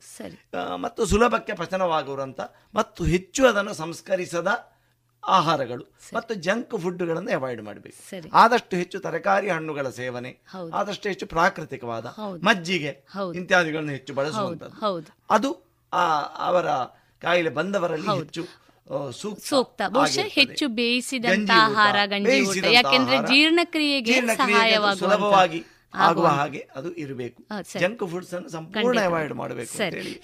ಸರಿ. ಡಾಕ್ಟ್ರೆ ಇನ್ನೂ ಒಂದು ಮುಖ್ಯವಾಗಿ ಇವತ್ತಿನ ದಿನಗಳಲ್ಲಿ ಇಮ್ಯುನಿಟಿ ಬೂಸ್ಟರ್ ಅಂತ ನಾವು ಏನು ಕರಿತೇವೆ? ದೇಹದಲ್ಲಿ ರೋಗ ನಿರೋಧಕ ಶಕ್ತಿಯನ್ನ ಬೆಳೆಸುವಂತಹ ಔಷಧಿಗಳ ಬಗ್ಗೆ ಕೂಡ ನಾವು ಬಹಳಷ್ಟು ಮಾಧ್ಯಮದಲ್ಲಿ ಪತ್ರಿಕೆಗಳಲ್ಲಿ ನೋಡ್ತಾ ಇದ್ದೇವೆ. ಜೊತೆಗೆ ಆಹಾರದಲ್ಲಿ ಕೂಡ ಶುಂಠಿಯ ಬಳಕೆ ಇರ್ಬೋದು ಈ ರೀತಿಯಾದಂತಹ ಕೆಲವೊಂದು ಸಂಬಾರ ಪದಾರ್ಥಗಳ ಬಳಕೆಯಿಂದ ನಮ್ಮ ರೋಗ ನಿರೋಧಕ ಶಕ್ತಿಯನ್ನು ಕೂಡ ನಾವು ಹೆಚ್ಚಿಸಬಹುದು. ಏನು ಇದನ್ನು ಇಮ್ಯುನಿಟಿ ಬೂಸ್ಟರ್ಸ್ ಅಂತ ನಾವು ಕರಿತೇವೆ. ಈ ಇಮ್ಯುನಿಟಿ ಬೂಸ್ಟರ್ ಆಗಿ ಕೆಲಸ ಮಾಡುವಂತಹ ಆಹಾರಗಳ ಬಗ್ಗೆ ಒಂದಿಷ್ಟು ಮಾಹಿತಿಯನ್ನು ನೀಡ್ತೀರಾ? ಮುಖ್ಯವಾಗಿ ಆಯುರ್ವೇದದಲ್ಲಿ ಇದರ ಬಗ್ಗೆ ಬಹಳಷ್ಟು ಉಲ್ಲೇಖ ಕೂಡ ಇದೆ. ಸಾಂಬಾರ ಪದಾರ್ಥಗಳ ಬಗ್ಗೆ ಇದೆ. ಜೊತೆಗೆ ತುಳಸಿ ಇರಬಹುದು ಶುಂಠಿ ಇರಬಹುದು ಒಳ್ಳೆ ಮೆಣಸು ಇರಬಹುದು ಈ ದೇಹದ ಆರೋಗ್ಯವನ್ನು ಹೆಚ್ಚಿಸುವಂತಹ ಜೊತೆಗೆ ಪೋಷಕಾಂಶವನ್ನ ನೀಡಬಹುದಾದಂತ ಒಂದಿಷ್ಟು ಆಹಾರ ಪದ್ಧತಿಯ ಬಗ್ಗೆ ವಿವರವನ್ನ ನೀಡ್ತೀರಾ? ಖಂಡಿತವಾಗಿ. ಇದನ್ನು ಇಮ್ಯುನಿಟಿ ಬೂಸ್ಟರ್ಸ್ ಅಂತ ಹೇಳಿದ್ರೆ ಆಯುರ್ವೇದದಲ್ಲಿ ರಸಾಯನ ಔಷಧಿಗಳು ಅಂತ ನಾವು ಕರಿತೇವೆ. ರಸಾಯನಂ ಯತ್ ಜರ ವ್ಯಾಧಿನಾಶನ ಮತ್ತು ಯಾವುದು? ರೋಗವನ್ನು ಬಾರದ ಹಾಗೆ ತಡೆಗಟ್ಟುವುದು ಬಂದ ರೋಗವನ್ನು ನಿವಾರಣೆ ಮಾಡುವುದಕ್ಕೆ ಸಹಕಾರಿಯಾಗುವುದು ಮತ್ತು ಮುಪ್ಪನ್ನು ಏಜಿಂಗ್ ಪ್ರೊಸೆಸ್ಸನ್ನು ನಿಧಾನಗೊಳಿಸುವುದು. ಅದನ್ನು ರಸಾಯನ ಔಷಧಿಗಳು ಅಂತ. ಅಂತ ಔಷಧಗಳು ಔಷಧಗಳ ಸಾಮ್ರಾಜ್ಯವೇ ಆಯುರ್ವೇದದಲ್ಲಿ ಇದೆ. ಆದರೆ ಇದು ಎಲ್ಲ ಸಂಗತಿಗಳು ಕೂಡ ನಾವೆಲ್ಲ ಹಿಮಾಲಯಕ್ಕೆ ಹೋಗಬೇಕಾಗಿಲ್ಲ ಇದು ಸಿಗುವುದಕ್ಕೆ. ನಮ್ಮ ಮನೆಯ ಅಂಗಳದಲ್ಲಿ ಇರ್ತದೆ ನಮ್ಮ ಅಡಿಗೆ ಕೋಣೆಯಲ್ಲಿ ಇರ್ತದೆ. ಇಮ್ಯುನಿಟಿ ನಮ್ಮ ದೇಹದ ಆ ಇಮ್ಯುನಿಟಿ ಅನ್ನುವಂಥದ್ದು ಪ್ರಕೃತಿ ಮಾನವನಿಗೆ ಕೊಟ್ಟ ಒಂದು ದೊಡ್ಡ ವರದಾನ. ಯಾಕೆಂದ್ರೆ ಈಗ ಇವತ್ತಿನ ವೈರಸ್ ಕಾಯಿಲೆ ಇರಬಹುದು ಇದರ ಒಂದು ನಿಯಂತ್ರಣ ಅಥವಾ ಇದು ನಮಗೆ ಹಾನಿ ಮಾಡದೇ ಇರುವಲ್ಲಿ ನಮ್ಮ ಇಮ್ಯುನಿಟಿಯ ಪಾತ್ರವೇ ಪ್ರಧಾನ ಅಂತೇಳಿ ಇವತ್ತು ಅಧಿಕೃತವಾಗಿ ವೈಜ್ಞಾನಿಕ ರಂಗದಲ್ಲಿ ಅದು ದಾಖಲಾಗಿದೆ. ಆದ ಕಾರಣ ಆ ಇಮ್ಯುನಿಟಿಯನ್ನು ಉಳಿಸಿಕೊಳ್ಳುವಂಥದ್ದು ಬಹಳ ದೊಡ್ಡ ಸಂಗತಿ. ಮತ್ತು ಅದು ದೀರ್ಘಕಾಲೀನವಾದ ಸಂಗತಿ ಕೂಡ. ಸರಿ. ಒಂದು ಕ್ಷಣಕ್ಕೆ ನಾವೊಂದು ಮಾಡಿ ಅದನ್ನು ಮರೆಯುವಂತ ಸಂಗತಿ ಅಲ್ಲ. ಅದು ಸದಾ ಕಾಲ ಸರಿ. ನಿರಂತರವಾಗಿ. ಹೇಗೆ ಅಂತ ಕೇಳಿದರೆ ನಮ್ಮ ಅಡಿಗೆ ಕೋಣೆಯಲ್ಲಿ ಇದೆ ಕೆಲವು ವಸ್ತುಗಳು. ಈಗ ನೀವು ಹೇಳಿದಾಗೆ ಶುಂಠಿ ಇರಬಹುದು ಅಥವಾ ಅರಸಿನ. ಹೌದು. ಅರಸಿನ ಎಷ್ಟರ ಮಟ್ಟಿಗೆ ಅಂತ ಹೇಳಿದರೆ ಅದರಲ್ಲಿ ಕರ್ಕ್ಯೂಮಿನ್ ಅಂತ ಹೇಳುವ ಆಂಟಿ ಆಕ್ಸಿಡೆಂಟ್ ಇದೆ. ಔಷಧೀಯ ಜಾಡಮಾಲಿ ಅಂತ. ಅಂದರೆ ದೇಹದ ಕೋಶಗಳನ್ನು ಸಂರಕ್ಷಿಸುವಂಥ ಕೋಶಗಳಿಗೆ ಹಾನಿ ಮಾಡುವಂಥ ಕಣಗಳನ್ನು ದೇಹದಿಂದ ಹೊರತೆಗೆಯುವಂತಹ ಒಂದು ಸಾಮರ್ಥ್ಯ ಇರುವಂಥ ಔಷಧೀಯ ಜಾಡಮಾಲಿಗಳು. ಅದ ಕಾರಣ ಅರಸಿನ ಇಂತಹ ವಸ್ತುಗಳನ್ನು ಶುಂಠಿ ಅರಸಿನ ಬೆಳ್ಳುಳ್ಳಿ. ಸರಿ. ಬೆಳ್ಳುಳ್ಳಿಯನ್ನು ಸೇವನೆ ಮಾಡುವಂಥದ್ದು. ಹುರಿದಲ್ಲ ಅದನ್ನು ಹಸಿಯಾಗಿ ಸೇವನೆ ಮಾಡಿದರೆ ಹೆಚ್ಚು ಪ್ರಯೋಜನ ಅಂತ ಇವತ್ತು ಕಾಣ್ತಾ ಇದೆ. ಸರಿ. ಮತ್ತೆ ನಮ್ಮ ಅಡಿಗೆ ಕೋಣೆಯಲ್ಲಿರುವಂತಹ ಕೊತ್ತಂಬರಿ ಹೌದು. ಜೀರಿಗೆ ಹೌದು. ಇದು ಎಲ್ಲವೂ ಕೂಡ ಆ ಸಾಂಬಾರ ದಾಲ್ಚಿನ್ನಿ ಹೌದು. ಹಿಪ್ಪಲಿ ಒಳ್ಳೆ ಮೆಣಸು ಹೌದು. ಲವಂಗ ಇದು ಎಲ್ಲದರಲ್ಲಿ ಕೂಡ ಈ ಎಲ್ಲಾ ಅಂಶಗಳು ಅಡಕಾಗಿದೆ. ಆದ ಕಾರಣ ಇದು ಎಲ್ಲವನ್ನು ಒಂದು ಏಲಕ್ಕಿ ಹೌದು. ಇದು ಎಲ್ಲವೂ ಕೂಡ ನಮಗೆ ರುಚಿಯನ್ನು ಪರಿಮಳವನ್ನು ಕೊಡುವುದು ಮಾತ್ರವಲ್ಲ ನಮ್ಮ ದೇಹದ ಒಳಗಿನ ಆ ಒಂದು ಇಮ್ಯುನಿಟಿಯನ್ನು ಬೂಸ್ಟ್ ಮಾಡುವಂತಹ ಸಂಗತಿಗಳಾಗಿದೆ. ಮತ್ತೆ ನಮ್ಮ ಮನೆಯ ಅಂಗಳದಲ್ಲಿ ನಮ್ಮಲ್ಲಿ ಒಂದು ಭಾರತೀಯ ಪರಂಪರೆಯಲ್ಲಿ ಒಂದು ಪದ್ಧತಿ ಇದೆ. ಪ್ರತಿ ಮನೆ ಅಂಗಳದ ಎದುರಿನಲ್ಲಿ ಒಂದು ತುಳಸಿ ಗಿಡ ಇದೆ ಹೌದು. ತುಳಸಿ ಗಿಡ ಯಾಕೆ ಇರಬೇಕು ಅಂತ ನಾವು ಯೋಚನೆ ಮಾಡಿದರೆ ಯೋಚನೆ ಮಾಡಬೇಕು ಅಂತ ನಾನು ಹೇಳುವುದು. ಯೋಚನೆ ಮಾಡಿದರೆ ಅಂದರೆ ತುಳಸಿ ಅದು ಬಹಳಷ್ಟು ಔಷಧೀಯ ಮೌಲ್ಯ ಒಳ ಒಳಗೊಂಡದ್ದು. ಸರಿ. ಅದಕ್ಕೆ ದೇವರ ಸ್ಥಾನ ಕೊಟ್ಟಿದ್ದಾರೆ. ಯಾಕೆಂದ್ರೆ ಅದು ನಮ್ಮ ಆರೋಗ್ಯವನ್ನು ಕಾಪಾಡಿಕೊಳ್ಳುವಲ್ಲಿ ಅಷ್ಟು ಮಹತ್ವದ ಪಾತ್ರ ವಹಿಸ್ತದೆ ಎನ್ನುವ ಕಾರಣಕ್ಕೆ. ಅದು ನಮಗೆ ಉಪಯೋಗಿಸಬೇಕಾದಾಗ ತತ್ಕ್ಷಣಕ್ಕೆ ಲಭ್ಯ ಇರಬೇಕು ಎನ್ನುವ ಕಾರಣಕ್ಕೆ ಮನೆ ಅಂಗಳದಲ್ಲಿ ತುಳಸಿ ಗಿಡ ನೆಡಿ ಅಂತ. ಅದನ್ನು ಹುಡುಕಿಕೊಂಡು ಹೋಗುವಾಗ ಸಂದರ್ಭ ಬರಬಾರದು. ಅದು ತತ್ಕ್ಷಣಕ್ಕೆ ತುಳಸಿ ರಸ ಸೇವನೆ ಮಾಡಬೇಕು ಅಂತ ಹೇಳಿದ್ರೆ ತುಳಸಿ ಅಂಗಳದಲ್ಲಿ ಇರಬೇಕು. ತುಳಸಿ ರಸಕ್ಕೆ ಜೇನು ಸೇವನೆ ಮಾಡಿ ಸೇವಿಸಿ ಅಂದ್ರೆ ಅದು ಮನೆ ಅಂಗಳದಲ್ಲಿ ಇರಬೇಕು ಜೇನು ಕೂಡ ಹಾಗೆ ಅದ್ಭುತವಾದ ಇಮ್ಯುನಿಟಿ ಬೇಸ್ಟರ್ ಇವತ್ತು ಸಂಶೋಧನೆ ಹೇಳ್ತಾ ಇದೆ ಜೇನಿಗೆ ಆಂಟಿಬಯೋಟಿಕ್ ಪ್ರಾಪರ್ಟಿ ಇದೆ ಅಂತ. ಅಂದ್ರೆ ರೋಗಾಣುಗಳನ್ನು ರೋಗಾಣುಗಳ ಪ್ರಾಬಲ್ಯವನ್ನು ದಮನಗೊಳಿಸುವಂತಹ ಸಾಮರ್ಥ್ಯ ಇದೆ ಅಂತ. ಸರಿ. ಹನಿ ಜೇನಿಗೆ. ಹೌದು ಹೌದು. ಆದ ಕಾರಣ ಎಲ್ಲ ಸಂಗತಿಗಳು ಮತ್ತು ಇವತ್ತು ನೆಲನೆಲ್ಲಿ ಹೌದು. ಇವತ್ತು ಅದ್ಭುತವಾದ ಒಂದು ಪ್ರಚಾರವನ್ನು ಪಡ್ಕೊಂಡಿದೆ. ಅದು ಮೊದಲೇ ಆಯುರ್ವೇದ ಶಾಸ್ತ್ರ ಉಲ್ಲೇಖ ಸಂಗತಿ ಭೂಮಿ ಆಮಲಕ್ಕೆ ಅಂತ. ಆ ನೆಲದಲ್ಲಿ ಕೂಡ ಮನೆಯ ಅಂಗಳದಲ್ಲಿ ಇದ್ದದನ್ನು ಈಗ ನಾನು ಕೊರೋನಾ ಸಂದರ್ಭದಲ್ಲಿ ಬಹಳ ಕಡೆ ಮಾಹಿತಿ ಕೊಡುವಾಗ ಹೇಳಿದ್ದೇನೆ. ಅದನ್ನು ತಾಜಾ ಆಗಿ ತುಳಸಿಯನ್ನು ಕೂಡ ತಾಜಾ ಆಗಿ ಸೇವನೆ ಮಾಡಿದಾಗ ಅದರ ಪ್ರಭಾವ ಹೆಚ್ಚು. ನೂರಕ್ಕೆ ನೂರು. ಯಾವಾಗ ಅದನ್ನು ನೀವು ಕುದಿಸ್ತೀರಿ ಆಗ ಅದರ ಮೌಲ್ಯ ಸ್ವಲ್ಪ ಕಡಿಮೆ ಆಗ್ತದೆ. ತುಳಸಿಯನ್ನು ಕುದಿಸಿ ಕುಡಿಯುವಂಥದ್ದು ಇತ್ಯಾದಿ ಮಾಡಿದಾಗ. ಆ, ಕೂಡ ಹಾಗೆ ಅದರ ರಸ ತಾಜಾ ನೆಲನೆಲ್ಲಿಯನ್ನು ಅದನ್ನು ತುಂಡು ಕೊಚ್ಚಿ ತುಂಡು ಮಾಡಿ ಮಿಕ್ಸರಿಗೆ ಹಾಕಿ ಮಿಕ್ಸಿ ಗ್ರೈಂಡರಿಗೆ ಹಾಕಿ ಸ್ವಲ್ಪ ನೀರು ಹಾಕಿ ತಿರುಗಿಸಿ ಮತ್ತೆ ಸೋಸಿ ಕುಡಿದರೆ ಅದನ್ನು ಖಾಲಿ ಹೊಟ್ಟೆಗೆ ಕುಡಿದರೆ ಅದು ಅದ್ಭುತವಾದ ಒಂದು ಪ್ರಯೋಜನ ಎಲ್ಲ ಮಟ್ಟಿಗೆ ಕೂಡ ಇಮ್ಯುನಿಟಿ ಬೂಸ್ಟರ್ ತುಳಸಿ ಕೂಡ ಹಾಗೆ. ಮತ್ತು ಇದು ಎಲ್ಲವನ್ನು ಕೂಡ ಅಮೃತ ಬಳ್ಳಿ. ಸರಿ. ಅಮೃತ ಬಳ್ಳಿ ಬಹಳ ಪ್ರಾಚೀನವಾದದ್ದು ಜ್ವರನಾಶಕ ಅಂತ ಪ್ರಚಲಿತ. ಆದರೆ ಅದು ಅದ್ಭುತವಾದ ಇಮ್ಯುನಿಟಿ ಬೂಸ್ಟರ್. ಅದೊಂದು ಆಪದ ಬಾಂಧವ. ಸರಿ. ನಮ್ಮ ಮನೆ ಅಂಗಳದಲ್ಲಿ ನಾವು ಅಮೃತ ಬಳ್ಳಿ ಇದ್ರೆ. ಆತ ಆದ ಕಾರಣ ಇದು ಎಲ್ಲ ಕೂಡ ಪ್ರಾಮುಖ್ಯತೆ. ಆದರೆ ಒಂದು ವಿಷಯ ನಾವು ಅರ್ಥ ಮಾಡಿಕೊಳ್ಬೇಕು. ಯಾವುದೇ ಆದ್ರೂ ಕೂಡ ಒಳ್ಳೆಯದು ಅಂತೇಳಿ ನಾವು ವಿಪರೀತಕ್ಕೆ ಹೋಗಬಾರ್ದು. ಇವತ್ತು ಕಷಾಯ ಒಳ್ಳೆಯದು ಅಂತೇಳಿ ನಾವು ಕಷಾಯವನ್ನು ಲೀಟರ್ ಗಟ್ಟಲೆ ಕುಡಿದರೆ ಅದು ಖಂಡಿತವಾಗಿ ಹಾನಿಯಾಗ್ತದೆ. ಹಾನಿ ಆಗ ಆಯುರ್ವೇದ ಔಷಧ ಬಳಸಿ ಹಾನಿ ಆಯಿತು ಅಂತ ಹೇಳುವ ಪ್ರಚಾರ ಅದಕ್ಕೆ ಸಿಗ್ತದೆ. ಅದರ ಅದನ್ನು ಮಾತ್ರ ಅವತ್ತು ಅದು ಎಷ್ಟು ಪ್ರಮಾಣದಲ್ಲಿ? ಈಗ ಕಷಾಯ ಆದರೆ. ಒಂದು ಇಪ್ಪತ್ತರಿಂದ ಮೂವತ್ತು ಎಂ ಎಲ್ ಅಮೃತ ಬಳ್ಳಿಯ ಕಷಾಯ ಎಷ್ಟು ಕುಡಿಬಹುದು. ಇಪ್ಪತ್ತರಿಂದ ಮೂವತ್ತು ಎಂ ಎಲ್ ಬೆಳಿಗ್ಗೆ ಮತ್ತು ರಾತ್ರಿ ಅಂತ. ಕೆಲವು ಸಲ ಕೆಲವು ರೋಗಿಗಳು ಅದನ್ನು ಗ್ಲಾಸು ಗಟ್ಟಲೆ ಕೊರೋನಾ ಬರಬಾರದು ಅಂತ ಹೇಳಿ ತುಂಬಾ ರಕ್ಷಣೆಯನ್ನು ಬಯಸಿ ಹತ್ತು ಗ್ಲಾಸು ಎಂಟು ಗ್ಲಾಸು ಕುಡಿದು ದಿನಕ್ಕೆ ಮಲಬದ್ಧತೆ ಉಂಟಾಗಿ ಹೊಟ್ಟೆ ತೊಂದರೆ ಉಂಟಾಗಿ ನನ್ನ ಹತ್ರ ಬಂದ ಉದಾಹರಣೆಗಳಿದೆ ವೈದ್ಯರ ಹತ್ರ. ಆದ ಕಾರಣ ಒಳ್ಳೆಯದಾದ್ರೂ ಕೂಡ ಅರಸಿನ ಎಷ್ಟು ಸೇವಿಸಬೇಕು? ಹೌದು. ಒಂದು ಸೌಟಲ್ಲ. ಒಂದು ಚಮಚ. ದಿನಕ್ಕೆ ಒಂದರಿಂದ ಎರಡು ಚಮಚ ಅರಸಿನ ದಿನಕ್ಕೆ ಒಂದು ಬಾರಿ ಅಥವಾ ಎರಡು ಬಾರಿ ಸೇವನೆ ಮಾಡುವುದು ಅದು ಯೋಗ್ಯ. ಸರಿ. ಅದು ಉಪಕಾರಕ. ತುಳಸಿ ರಸ ಆದ್ರೆ ಎಷ್ಟು? ಅದೊಂದು ಇಪ್ಪತ್ತು ಎಂ ಎಲ್. ಇಷ್ಟು. ತುಳಸಿ ಎಲೆ ಹಸಿ ಎಲೆಯನ್ನು ಜಗ್ದು ತಿನ್ನುವುದಾದ್ರೆ ಎಷ್ಟು ತಿನ್ನಬಹುದು? ಒಂದು ಹತ್ತು ಎಲೆ. ಹೌದು. ಒಂದು ಮುಷ್ಟಿ ತುಳಸಿ ಎಲೆಯನ್ನು ತಿನ್ನಬೇಕು ಅಂತ ಇಲ್ಲ. ಹತ್ತು ಎಲೆಯನ್ನು ದಿನಕ್ಕೆ ಒಂದು ಬಾರಿ ಜಗದು ನುಂಗಿದ್ರೆ ನೀವು ತುಳ ನಾವು ತುಳಸಿ ಕಷಾಯ ಕುಡಿಯುವ ಅಗತ್ಯ ಇಲ್ಲ ಅಂತ. ಯಾಕೆಂದ್ರೆ ಅದರ ಆಕ್ಷನ್ ಲಾಂಗರ್ ಇಪ್ಪತ್ನಾಲ್ಕು ಗಂಟೆ ಅದರ ಪ್ರಯೋಜನ ಲಭ್ಯ ಸರಿ. ಒಟ್ಟಾರೆಯಾಗಿ ಬಹುಶಃ ಹೇಳೋದಾದ್ರೆ ಈ ರೋಗ ನಿರೋಧಕ ಶಕ್ತಿಯನ್ನು ಹೆಚ್ಚಿಸುವಂತಹ ಆಹಾರ ಇವತ್ತು ನಮ್ಮ ಜನ ಜೀವನದಲ್ಲಿ ಹೆಚ್ಚು ಪ್ರಚಲಿತವಾಗಿ ಉಪಯೋಗದಲ್ಲಿ ಇದೆ ಅಂತ ಕೂಡ ನಾವು ಅಂದುಕೊಳ್ಬಹುದು ಅಲ್ವಾ ಡಾಕ್ಟ್ರೆ. ನಾವು ಒಂದು ದೃಷ್ಟಿಯಲ್ಲಿ ಹೇಳೋದಾದ್ರೆ ಕೊರೋನಾ ಎಲ್ಲೋ ಒಂದು ರೀತಿಯಲ್ಲಿ ಈ ಆಹಾರ ಪದ್ಧತಿಯನ್ನ ನಮ್ಮ ಜೀವನದಲ್ಲಿ ಅಳವಡಿಸಿಕೊಳ್ಳುವಂತೆ ಮಾಡಿದೆ ಅಂದ್ರೂ ಕೂಡ ತಪ್ಪಾಗಲಾರದು. ಹಾಗೆ ನಮ್ಮ ಜೀವನ ಪದ್ಧತಿಯನ್ನು ಮತ್ತು ಆಹಾರ ಪದ್ಧತಿಯನ್ನು ಬದಲಾವಣೆ ಮಾಡಿಸುವುದಕ್ಕೆಂದೇ ಈ ಕೊರೋನಾ ಬಂದಿದೆ ಏನೋ ಎನ್ನುವ ಹಾಗೆ ಪರಿಸ್ಥಿತಿ ಇದೆ. ಪರಿಸ್ಥಿತಿ ಇದೆ. ಯಾಕೆಂದ್ರೆ ಬಹಳಷ್ಟು ಜನ ಇವತ್ತು ರೋಗ ನಿರೋಧಕ ಶಕ್ತಿಯನ್ನ ಹೆಚ್ಚಿಸುವಂತಹ ತುಳಸಿ ಇರಬಹುದು ಅಥವಾ ಕರಿಮೆಣಸನ್ನ ಇರಬಹುದು ಏಲಕ್ಕಿ ಇರಬಹುದು ಅಥವಾ ಬೇರೆ ನೈಸರ್ಗಿಕವಾಗಿ ಮಾಡಿದ್ದಾರೆ. ಒಂದು ರೀತಿಯಲ್ಲಿ ಒಂದು ಜಾಗೃತಿ ಹೌದು. ನಮ್ಮ ಮೂಲಭೂತವಾದ ಒಂದು ಸಂಗತಿಗಳ ಕುರಿತಾಗಿ ಪ್ರಾಕೃತಿಕ ಸಂಗತಿಗಳ ಕುರಿತಾಗಿ ಒಂದು ಜಾಗೃತಿ ಜಾಗೃತಿ ಮೂಡಿದೆ ಅಂತ ನಾವು ಮತ್ತು ಹೇಳ್ಬಹುದು. ಇನ್ನೂ ಒಂದು ವಿಷಯ ಹೇಳಬೇಕು ಅಂತ ನಾನು ಹೇಳಬೇಕು ಅಂತ ಇದ್ದೇನೆ. ಅದೇನಂತ ಹೇಳಿದರೆ ಇವತ್ತು ಆ, ಎದೆ ಹಾಲಿನ ಮಹತ್ವ ತಾಯಿಯ ಎದೆ ಹಾಲಿನ ಮಹತ್ವ. ಹೌದು. ಒಬ್ಬ ವ್ಯಕ್ತಿಯ ಇಮ್ಯುನಿಟಿ ಅವನು ಏನು ಆಹಾರ ಆ ಕಾಲಕ್ಕೆ ಅವನು ಪ್ರಬುದ್ಧನಾದಾಗ ಸೇವಿಸ್ತಾನೆ ಎನ್ನುವಷ್ಟೇ ಪ್ರಾಮುಖ್ಯ. ಅವನು ಚಿಕ್ಕದಿದ್ದಾಗ ತಾಯಿಯ ಎದೆ ಹಾಲು ಅವನಿಗೆ ಎಷ್ಟು ಸಿಕ್ಕಿದೆ ಎನ್ನುವುದು ಕೂಡ ಅವನ ರೋಗ ನಿರೋಧಕ ಶಕ್ತಿಯನ್ನು ನಿರ್ಧರಿಸ್ತದೆ ಇವತ್ತು ಸಂಶೋಧನೆಗಳು ತಾಯಂದಿರು ತಮ್ಮ ಮಕ್ಕಳಿಗೆ ಕನಿಷ್ಠ ಎರಡು ವರ್ಷಗಳ ಕಾಲ ನಿರಂತರ ಎದೆ ಹಾಲನ್ನು ಕೊಟ್ಟರೆ ಆ ಮಕ್ಕಳು ಹೆಚ್ಚು ರೋಗ ನಿರೋಧಕ ಶಕ್ತಿ ಉಳ್ಳವರಾಗಿರ್ತಾರೆ ಅಂತ ಹೇಳಿ ದೃಢೀಕೃತವಾದ ಸಂಗತಿ. ಮೊದಲ ಆರು ತಿಂಗಳು ಎದೆ ಹಾಲನ್ನು ಬಿಟ್ಟು ಬೇರೆ ಏನೂ ಕೊಡಬಾರದು. ನಮ್ಮ ಕೃತಕ ಬಾಟಲಿ ಹಾಲನ್ನು ಕೊಡುವ ಅಭ್ಯಾಸ ಆರಂಭದಲ್ಲಿ ಆರಂಭದ ತಿಂಗಳುಗಳಲ್ಲಿ ಮಾಡಬಾರದು. ಯಾಕೆಂತ ಕೇಳಿದ್ರೆ ನಮ್ಮ ದೇಹದ ಒಳಗೆ ಕರುಳಿನಲ್ಲಿ ಒಂದು ಸೂಕ್ಷ್ಮಾಣು ಪದರ ಇದೆ. ಸರಿ. ದೇಹಕ್ಕೆ ಉಪಕಾರಿಯಾದ ಸೂಕ್ಷ್ಮಾಣು ಪದರ. ನಮ್ಮ ಆರೋಗ್ಯದಲ್ಲಿ ಅದರ ಪಾತ್ರ ಬಹಳ ಅದ್ಭುತ ಮತ್ತು ಅಗಾಧವಾದದ್ದು. ಸರಿ. ಆ ಸೂಕ್ಷ್ಮಾಣು ಪದರವನ್ನು ಕರುಳಿನಲ್ಲಿ ಉಳಿಸಿಕೊಳ್ಳುವುದಕ್ಕೆ ಅವು ವಿಟಾಮಿನ್ಗಳು ಉತ್ಪತ್ತಿ ಮಾಡುತ್ತದೆ ಸರಿ. ಬೇರೆ ರೋಗಕಾರಕ ಸೂಕ್ಷ್ಮಾಣುಗಳು ರಕ್ತಕ್ಕೆ ಸೇರದ ಹಾಗೆ ತಡೆಗಟ್ತದೆ. ಅದು ಎಲ್ಲದಕ್ಕೂ ಆ ಉಪಕಾರಿಯಾದ ಸೂಕ್ಷ್ಮಾಣು ಪದರವನ್ನು ಸ್ಥಿರವಾಗಿ ಮತ್ತು ಸರಿಯಾಗಿ ಇಟ್ಟುಕೊಳ್ಳುವುದಕ್ಕೆ ನಾವು ತಾಯಿಯ ಎದೆಹಾಲನ್ನು ಮಕ್ಕಳಿಗೆ ಕೊಡುವಂತಹ ಒಂದು ಪ್ರಾಮುಖ್ಯತೆ. ಇವತ್ತು ಸಿಸೇರಿಯನ್ ಆದ ತಕ್ಷಣ ಎದೆಹಾಲನ್ನು ಕೊಡಬೇಕಾದ ವಿಷಯವನ್ನು ಒತ್ತಿ ಹೇಳ್ತಾ ಇದ್ದಾರೆ ತಜ್ಞರು. ಸರಿ. ಅದು ಕಷ್ಟ ಆದರೂ ಕೂಡ ಅದನ್ನು ಪೂರ್ವ ನಿರ್ಧಾರಿತ ಮಾಡಿಕೊಂಡು ಯಾವ ಒಂದು ಕೊಲೆಸ್ಟ್ರಮ್ ಅಂತ ಮೊದಲ ಹಾಲು ಉತ್ಪತ್ತಿ ಆಗ್ತದೆ ಎದೆ ಹಾಲು. ಅದನ್ನು ಅಮೃತ ಅಥವಾ ಪಿಯೂಷ ಅಂತ ಕರೆದಿದ್ದಾರೆ ಆಯುರ್ವೇದ ಗ್ರಂಥಗಳಲ್ಲಿ.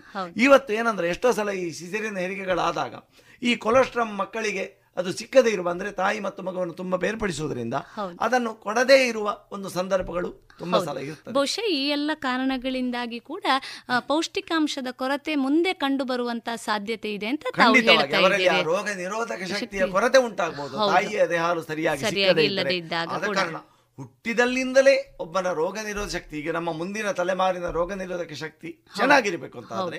ಇವತ್ತಿನ ತಾಯಂದಿರು ತಮ್ಮ ಮಕ್ಕಳಿಗೆ ಬಹಳ ದೀರ್ಘಕಾಲ ಎದೆಹಾಲನ್ನು ಕೊಡುವಂತಹ ಒಂದು ಅಭ್ಯಾಸವನ್ನು ಕೂಡ ಅರ್ಥ ಸಂತೋಷ ಡಾಕ್ಟ್ರೆ. ಇನ್ನೂ ಒಂದು ಮುಖ್ಯವಾಗಿ ಈ ಪೌಷ್ಟಿಕಾಂಶವನ್ನ ದೇಹದಲ್ಲಿ ಬೆಳೆಸಿಕೊಳ್ಳುವ ಬಗೆ ಹೇಗೆ? ಒಳ್ಳೆಯ ಆರೋಗ್ಯಕರವಾದಂಥ ಆಹಾರ ಪದ್ಧತಿ ಒಂದು ವಿಧಾನ. ತಾವೀಗ ಹೇಳಿದ ಹಾಗೆ ಬೇರೆ ಬೇರೆ ಖನಿಜ ಇರ್ಬೋದು ಲವಣ ಇರ್ಬೋದು ಪ್ರೋಟೀನುಗಳಿರ್ಬೋದು ಇದೆಲ್ಲವೂ ಕೂಡ ಮುಖ್ಯವಾಗ್ತದೆ. ಇದನ್ನ ಬೆಳೆಸಿಕೊಳ್ಳುವ ರೀತಿ ಹೇಗೆ? ಯಾಕೆ ಈ ಪ್ರಶ್ನೆ ಮುಖ್ಯ ಆಗ್ತದೆ ಅಂದರೆ ಬಾಲ್ಯದಲ್ಲಿ ಮಕ್ಕಳಿಗೆ ಬೆಳವಣಿಗೆಗೋಸ್ಕರ ಪೌಷ್ಟಿಕಾಂಶದ ಅಗತ್ಯ ಇರ್ತದೆ. ವಯಸ್ಕರಾದಾಗ ಬಹುಶಃ ಪೌಷ್ಟಿಕಾಂಶದ ಬಳಕೆ ಎಷ್ಟು ಇದೆಯೋ ಅದು ಸಾಕಾಗ್ತದೆ. ಆದರೆ ವೃದ್ಧಾಪ್ಯದಲ್ಲಿ ಮತ್ತೆ ಪೌಷ್ಟಿಕಾಂಶದ ಬಳಕೆ ಜಾಸ್ತಿ ಬೇಕಾಗ್ತದೆ. ಈ ನಿಟ್ಟಿನಲ್ಲಿ ಹೇಳುವುದಾದರೆ, ಒಟ್ಟಾರೆಯಾಗಿ ಒಂದು ಬಾಲ್ಯದಿಂದ ತೊಡಗಿ ಮುಪ್ಪಿನ ತನಕ ಒಟ್ಟು ಒಂದು ಈ ಏನು ಪೌಷ್ಟಿಕಾಂಶವನ್ನು ದೇಹದಲ್ಲಿ ಉಳಿಸಿಕೊಳ್ಳುವ ಬಗೆ ಹೇಗೆ, ಮತ್ತು ಅದನ್ನು ಯಾವ ರೀತಿ ಸಮತೋಲನವಾಗಿ ಉಳಿಸಿಕೊಂಡು ಹೋಗ್ಬೋದು. ಇದರ ಬಗ್ಗೆ ಮಾಹಿತಿಯನ್ನು ನೀಡ್ತೀರಾ? ಒಂದು ಆಹಾರ ಸೇವನೆಯಲ್ಲಿನ ಯುಕ್ತಾಯುಕ್ತತೆ. ಸರಿ. ಈಗ ಉದಾಹರಣೆ ಕೆಲವು ನಮ್ಮ ದೇಹದ ಒಳಗಿನ ಪೌಷ್ಟಿಕಾಂಶಗಳನ್ನು ವಿಟಾಮಿನ್ಗಳನ್ನು ನಾಶ ಮಾಡುವಂತಹ ವಸ್ತುಗಳನ್ನು ನಾವು ಸೇವನೆ ಮಾಡ್ತೇವೆ. ಉದಾಹರಣೆ ಶುಗರ್. ಸರಿ. ಇದನ್ನು ಬಿಳಿ ವಿಷ ಉಪ್ಪು ಮತ್ತು ಸಕ್ಕರೆ. ಇದನ್ನು ಬಿಳಿ ವಿಷ ಅಂತ ಇವತ್ತು ಹೇಳ್ತಾ ಇದ್ದಾರೆ. ಅಂದ್ರೆ ಆ ಸಕ್ಕರೆ ಎನ್ನುವಂಥದ್ದನ್ನು ವಿಪರೀತ ಸೇವನೆ ಮಾಡಿದಾಗ ಒಂದು ನಾನಾಗ ಹೇಳಿದಾಗೆ ಕರುಳಿನಲ್ಲಿರುವ ಆ ಉಪಕಾರಿ ಬ್ಯಾಕ್ಟೀರಿಯಾಗಳ ಪದರ ನಾಶ ಆಗ್ತದೆ. ಇನ್ನೊಂದು ಅದರಲ್ಲಿರುವ ಪಾಸ್ಪೋರಿಕ್ ಆಸಿಡ್ ಅಂತ ಹೇಳುವಂಥದ್ದು ನಮ್ಮ ದೇಹದ ಒಳಗಿನ ವಿಟಾಮಿನ್ ಬಿ ಟ್ವೆಲ್ವ್ ಅನ್ನು ನಾಶ ಮಾಡ್ತದೆ. ವಿಟಾಮಿನ್ ಬಿ ಟ್ವೆಲ್ವ್ ಅಂತ ಹೇಳುವಂಥದ್ದು ಹೃದಯದ ರಕ್ಷಣೆಗೆ ಪ್ರಾಮುಖ್ಯವಾದ ಒಂದು ಅಂಶ. ಆದ ಕಾರಣ ಸಕ್ಕರೆಯನ್ನು ಅತಿಯಾಗಿ ಸೇವನೆ ಮಾಡುವಂಥದ್ದು. ಈಗೇನಂದ್ರೆ ಸಕ್ಕರೆ ಕಾಯಿಲೆ ಇದ್ದವರು ಸಕ್ಕರೆ ತಿನ್ನಬಾರದು ಎನ್ನುವ ಪ್ರಚಲಿತದಲ್ಲಿದೆ. ನಾನು ಹೇಳ್ತೇನೆ ಸಕ್ಕರೆ ಕಾಯಿಲೆ ಇಲ್ಲದವರು ಕೂಡ ಸಕ್ಕರೆಯ ಉಪಯೋಗವನ್ನು ಬಳಕೆಯನ್ನು ಕಡಿಮೆ ಮಾಡಬೇಕು ಅಂತ. ಒಬ್ಬ ದೊಡ್ಡ ವೈದ್ಯ ವಿಜ್ಞಾನಿ ಇದನ್ನು ದ ಕರ್ಸ್ ಆಫ್ ಸಿವಿಲೈಸೇಷನ್ ಅಂತ ಸಕ್ಕರೆಯನ್ನು ಕರೆದದ್ದು. Sugar the curse of civilisation ಅಂತ ಬರೆದ ಪುಸ್ತಕದ ಹೆಸರದು ಅದು. ಸಕ್ಕರೆ ಬಗ್ಗೆ ಒಂದು ಪುಸ್ತಕ ಬರೆದಿದ್ದಾನೆ. ಅಂದ್ರೆ ಯಾವ ರೀತಿಯಲ್ಲಿ ಅಂದ್ರೆ ಇವತ್ತು ಸಕ್ಕರೆ ನಮ್ಮ ಎಲ್ಲಾ ಆಹಾರದ ಒಂದು ಭಾಗ ಆಗಿದೆ. ಆದ ಕಾರಣ ಆದಷ್ಟು ಆ ಸಕ್ಕರೆಯ ಬಳಕೆಯನ್ನು ಮಿನಿಮೈಸ್ ಕಡಿಮೆ ಮಾಡುವಂಥದ್ದು ಅಥವಾ ಮಾಡದೇ ಇರುವಂಥದ್ದು. ತುಂಬ ಪ್ರಾಮುಖ್ಯವಾದದ್ದು. ಮತ್ತೆ ನಮ್ಮ ಮನಸ್ಸಿನ ಒತ್ತಡ ಸ್ಟ್ರೆಸ್ ಇತ್ಯಾದಿಗಳು ಕೂಡ ದೇಹದಲ್ಲಿನ ಪೋಷಕಾಂಶಗಳ ಕಾಯ್ದುಕೊಳ್ಳುವಿಕೆಯನ್ನು ಒಂದು ಪ್ರಮುಖ ಪಾತ್ರ ವಹಿಸ್ತದೆ. ಆದ ಕಾರಣ ಮನಸ್ಸನ್ನು ಶಾಂತವಾಗಿ ಇಟ್ಟುಕೊಳ್ಳುವಂತಹ ಒಂದು ಜೀವನ ಪದ್ಧತಿ ಆತಂಕ ಒತ್ತಡಗಳು ಇತ್ಯಾದಿಗಳಿಂದ ರಹಿತವಾಗಿರುವಂಥದ್ದು. ಜೀವನ ಶೈಲಿಯಲ್ಲಿನ ಬದಲಾವಣೆ. ಸರಿ. ಮತ್ತೆ ಆಯಾಯ ವಯಸ್ಸಿನ ಇದರಲ್ಲಿ ಅದರ ಅಗತ್ಯಗಳು ವ್ಯತ್ಯಾಸ ಆಗ್ತದೆ. ಅದನ್ನು ಗುರುತಿಸಿಕೊಂಡು ನಾವು ವ್ಯವಹರಿಸುವಂಥದ್ದು ಜೀವನ ಶೈಲಿಯನ್ನು ಕಾಯ್ದುಕೊಳ್ಳುವಂಥದ್ದು. ಸರಿ. ಜೀವನ ಶೈಲಿ ಅಂತ ಹೇಳಿದ ಕೂಡಲೇ ಅದೇ ನಾನು ಹೇಳಿದ ಹಾಗೆ ಆ ಆಹಾರದ ಎಲ್ಲವನ್ನು ಒಳಗೊಳ್ಳುವ ಹಾಗೆ ಹೌದು. ಮತ್ತು ಆದಷ್ಟು ಈ ಸಂಸ್ಕರಿತ ಆಹಾರಗಳು ಹೌದು. ಡಬ್ಬಗಳಲ್ಲಿ ಶೇಖರಿತವಾದ ಆಹಾರಗಳನ್ನು ನಾವು ಆದಷ್ಟು ಸೇವಿಸುವುದನ್ನು ರಿಸ್ಟ್ರಿಕ್ಟ್.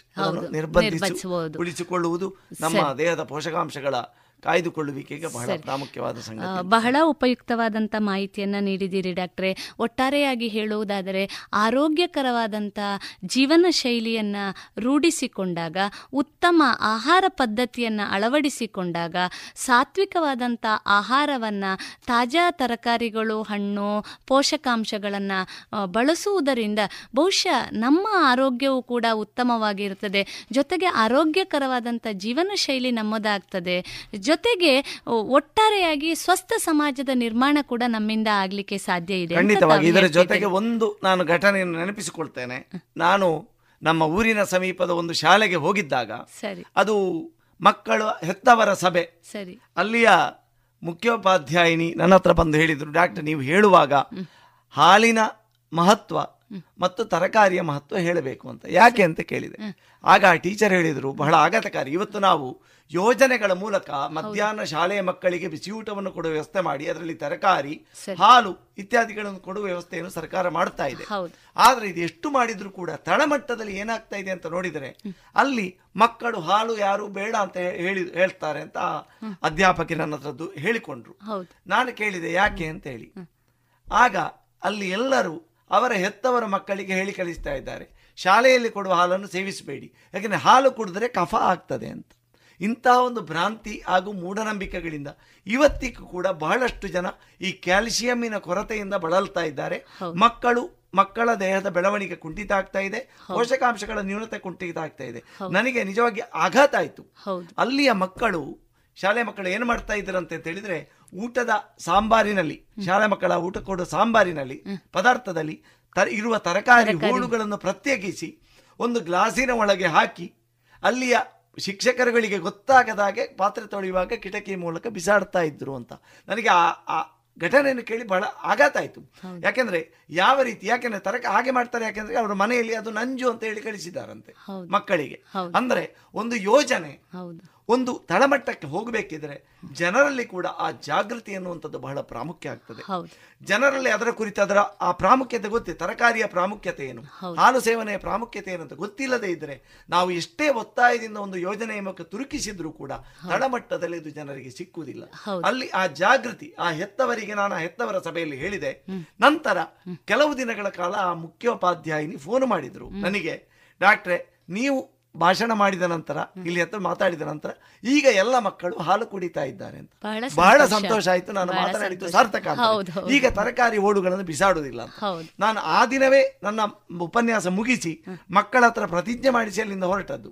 ಎಲ್ಲ ಮಕ್ಕಳು ಒಕ್ಕೊರಿಂದ ಇನ್ನು ಮುಂದೆ ತರಕಾರಿ ಓಡುಗಳನ್ನು ಬಿಸಾಡುವುದಿಲ್ಲ. ಇನ್ನು ಮುಂದೆ ಹಾಲು ಕುಡಿತೇವೆ ಅಂತ ಹೇಳಿ ಆ ಮಕ್ಕಳಿಂದ ಪ್ರತಿಜ್ಞೆ ಮಾಡಿಸಿ ನಾನು ಆ ಶಾಲೆಯಿಂದ ನಿರ್ಗಮಿಸಿದೆ ಆದರೆ ಇದು ಅದು ಒಂದು ಶಾಲೆಯಲ್ಲಿ ನಾನು ಹೋದಾಗ ಆದ ನನಗೆ ಸಿಕ್ಕಿದ ವರದಿ.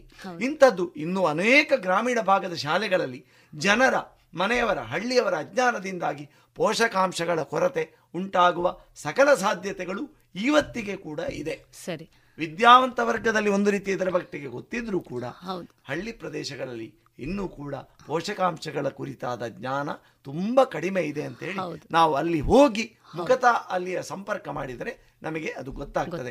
ಆದ ಕಾರಣ ಈ ಕುರಿತು ಈ ರೀತಿ ಸಮುದಾಯ ಬಾನುಲಿ ಕೇಂದ್ರಗಳಿರ್ಬೋದು ಅಥವಾ ಮಾಹಿತಿ ಕಾರ್ಯಾಗಾರಗಳಿರ್ಬೋದು ಆರು ಆಹಾರದ ಬಗ್ಗೆಯೇ ಒಂದು ದೊಡ್ಡ ಜಾಗೃತಿಯನ್ನು ಮೂಡಿಸಬಹುದಂತ ಭಾರತದಲ್ಲಿ ವ್ಯಾಪಕವಾಗಿ ಅಗತ್ಯ ಖಂಡಿತವಾಗಿ ಇದೆ.